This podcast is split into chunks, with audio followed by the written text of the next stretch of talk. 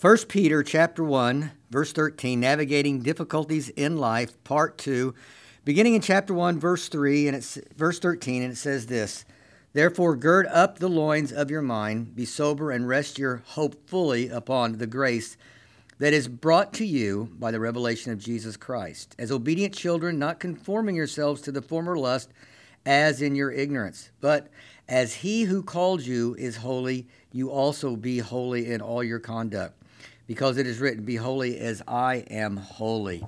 What in the world is holiness? We're being exhorted to live holy. We need to know what does this actually mean? Is it a certain look? Is it a demeanor that we have? Does it require a halo over my head? Is it a demeanor of walking around with prayer hands in front of you? You know, like you're constantly in prayer. That those things can look holy, but is that holiness? And listen, the world really has no clue, or they have a complete misconception of holiness altogether. But for the most part, we as Christians don't define it as the Bible would define it. And that goes back to hundreds of years ago when religious people would define holiness as their own man made definition. They would teach them to believers in making them think this was holiness from God. Of course, Jesus was dealing with people's man made religious ideas constantly when he was walking on this earth, refuting them with the Word of God, and holiness was one of those. Of course, each time Jesus refuted their man made ideas, they'd confront him, battle with him. For they care what the Bible says, but they cared more about their man made traditions. An example of that is the Sabbath. Yes, the law says that the children of Israel were to keep the Sabbath. That would be holiness unto God. It was really that simple. Work six days, take a rest from your work and commerce and labor, relax and reflect on God. If Israel would do that, take one day Saturday and rest, that would put a distinctive on them to the rest of the world that does nothing like this. That would be holiness, for this made them different from the standard of the rest of the world. But under legalism, man made Sabbath rules, the religious leaders said wearing false teeth on the Sabbath was forbidden in case they were to fall out. Uh, but if they were to fall out and a person would naturally bend down to pick them up, and that was considered laboring, working on the Sabbath. False teeth were forbidden to wear, and a woman was not allowed to look into the mirror on the Sabbath for, for reasons she might spot a white hair and be tempted to pluck it out. So, according to them, harvesting in that way was forbidden on the Sabbath. Now, all this sounds silly to us, but they were dead serious about this. There were council after council, meeting after meeting, and volumes of books written just on the Sabbath itself. And of course, I don't have time to mention all these man made add ons, but let me just say they didn't define holiness of God. Man complicated holiness when in the Bible it was very simple. And of course, today it's the same way. It's still front and center in some Christian circles. In some circles, women are forbidden to wear makeup or jewelry. They have to dress a certain way and that would be man made holiness to God.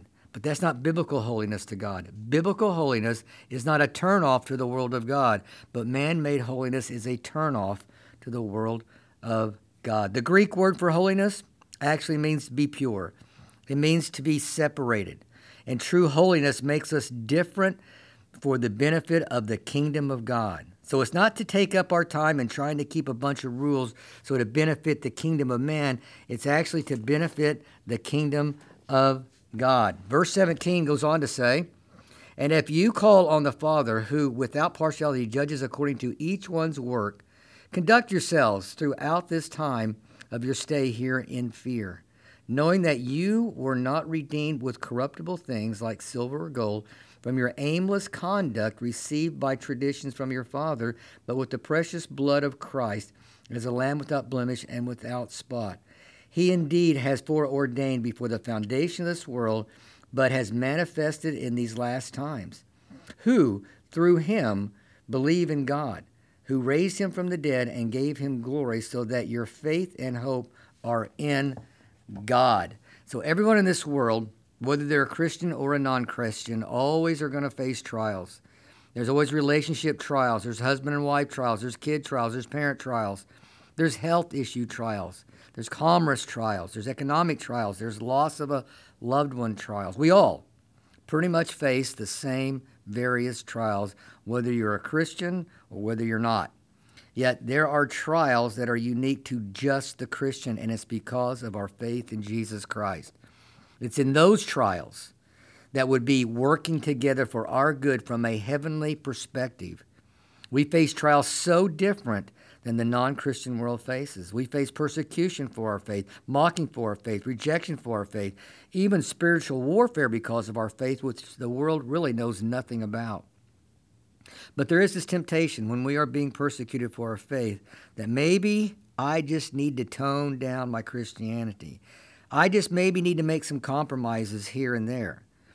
And that would ease the hurt, the rejection, the pain, the mocking, the persecution. And basically, in these verses, Peter is giving us the reason why we should never back off so to save hurt and pain. He's giving us perspective as he actually exhorts us. And there's a couple of reasons why we are not to compromise our faith or backslide from our faith. And he says there in verse 17 that the Lord impartially judges our lives as Christians according to each one's work. See, not only are those who mock us and persecute us are watching us, but God is watching us. You know, if my attention is taken off of God and onto the difficulties I'm facing, then I have a tendency to escape the trial, the difficulties and getting away from being obedient. God impartially judges our lives as Christians according to each one's work. So in the future, all of us are going to be standing before the Lord. I will look into the eyes, you will look into the eyes, and you will give an account of your faithfulness to be obedient to Jesus Christ. First of all, faithfulness to his word, and second, to faithfulness to my Christian service, the call upon my life. And listen, what is true of me is true of every Christian. All judgment has been given by the Father to the Son. And listen very carefully our presence in heaven is guaranteed by our simple faith in Jesus. So we're not talking about a, that's a, that judgment at all. But our position in heaven is dependent upon our faithfulness to God's call and word upon our lives. That's why he tells us for us as Christians the Lord impartially judges our lives as Christians according to each one's work. You know, our positions and what we're going to have according to our faithfulness in His Word and faithfulness to our call. The second thing He has here gives us to not backslide or compromise in trying to escape suffering or trials in our faith. It's because it would mean a return to an aimless life again. God has saved us from an aimless life. Paul talked about that in Ephesians. We were once walked aimlessly.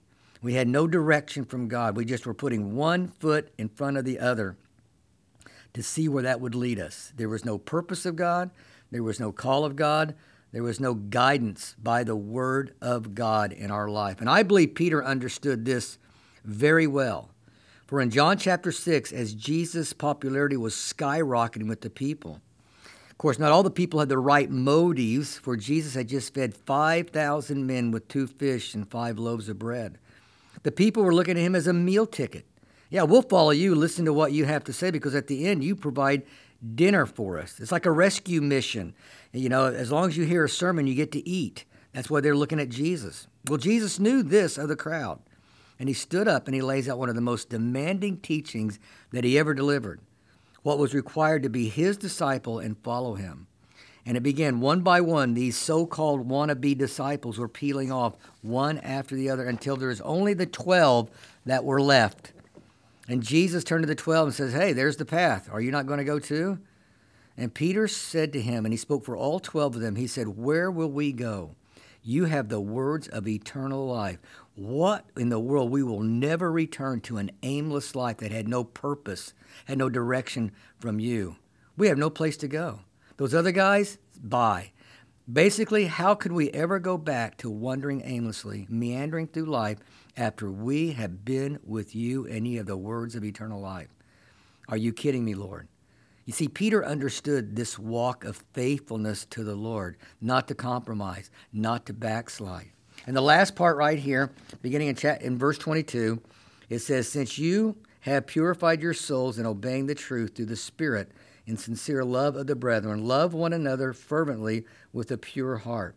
Having been born again, not of corruptible seed, but of incorruptible, through the Word of God, which lives and abides forever. Because all flesh is as grass, and all the glory of man as the flower of the grass. The Grass withers and the flower falls away, but the word of the Lord endures forever. Now, this is the word which by the gospel was preached to you. Therefore, lay aside all malice, all deceit, hypocrisy, envy, and all evil speaking, as newborn babes desires the pure milk of the word, that you may grow there by it, if indeed you have tasted that the Lord is gracious.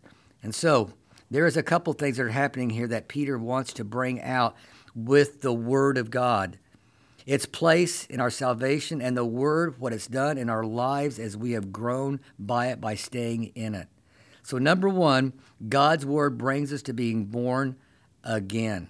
Faith comes by hearing, hearing by the Word of God. We heard, we heard that we were sinners. We heard that we were separated from God, but we heard the solution because Jesus died, buried, and resurrected.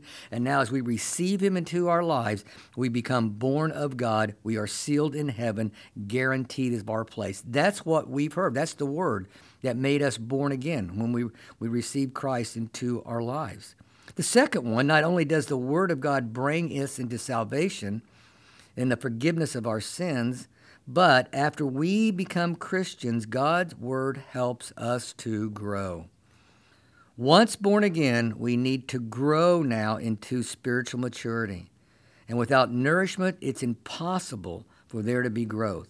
You know, whether it's the physical nourishment or spiritual nourishment, spiritual nourishment and growth is through the milk of the Word. It's the study of God's Word. It's to feed upon His Word. It's to obey His Word. It's to internalize His Word.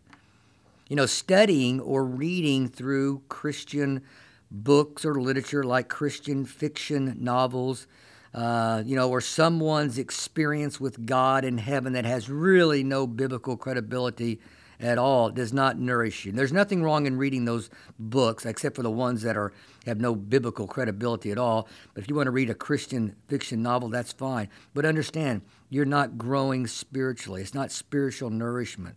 The enduring Word of God says growing nourishment is through His Word.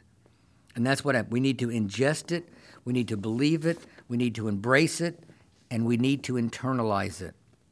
And with this nourishment, you and I will grow.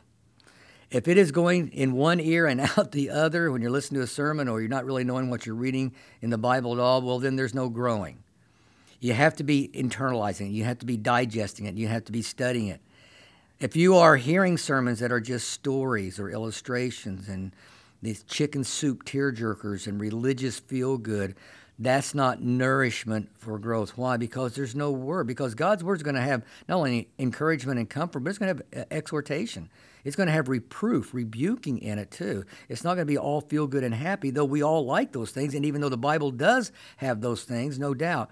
But also, we need to be warned at times. We need to be challenged at times, as also we need to be encouraged at times. And that's what God's word will do for us. So we need to feed, and we also need to feed daily, spiritually on His word not just once a week at church. But imagine, you know, feeding a, a baby milk just once a week. That is it. Nourishment was given, but it has to be continuing on a daily basis. And understand, Peter's not talking about the degrees of growth like Paul talked about with the milk of the word, and then that leads us to the meat of the word. That milk is just for baby Christians. That's what Paul talked about. But understand, Peter is not doing that here. He's wanting us to have a hunger for the word like a newborn baby has for milk. You have to feed them that milk around the clock, 10 times a day, then through the night. So Peter is not talking about the degrees of growth, but he's talking about having a hunger for the Word of God. And I hope that you would have a hunger for God's Word, of wanting to ingest it, wanting to digest it, wanting it to be completely growing in your life as you mature. So, recap holiness is important. No compromise. Why no compromise? Because we're going to stand before Jesus and give an account of our faithfulness. And, and, and, and then and number two, and why go back to an aimless life that has no purpose of God, no call of God, no guidance of God? So we don't want to compromise for those reasons right there. And the Word of God, Hey, that's what saved us. That's what God, that's what's getting us to heaven because we heard his word. And faith comes by hearing, hearing by the word of God. And now may we hunger for it. May we nourish ourselves by it day in and day out.